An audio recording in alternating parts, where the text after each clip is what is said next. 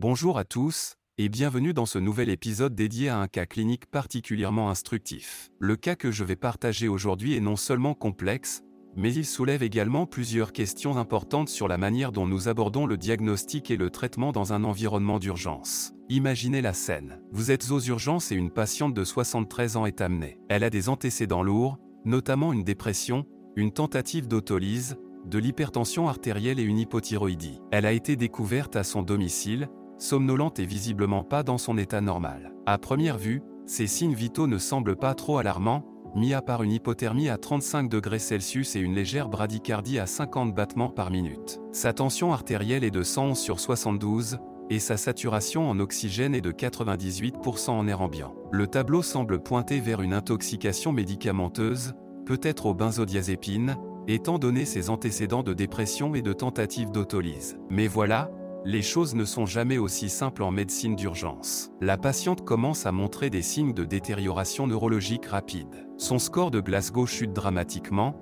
passant de 10 à 7 en très peu de temps. Maintenant, voici où les choses deviennent vraiment intéressantes, et j'aimerais vous poser quelques questions pour stimuler votre réflexion. Premièrement, quels examens complémentaires commanderiez-vous pour affiner votre diagnostic? Deuxièmement, quelles autres conditions médicales pourraient potentiellement expliquer cette détérioration rapide? Pensez au-delà de l'évidence. Et enfin, face à cette détérioration rapide, quelles seraient vos mesures d'urgence? Quel traitement initieriez-vous immédiatement? Je vous invite à réfléchir à ces questions, car votre expertise et votre expérience pourraient un jour faire toute la différence dans une situation très semblable à celle-ci. Nous reviendrons très prochainement avec les réponses et la résolution de ce cas clinique fascinant.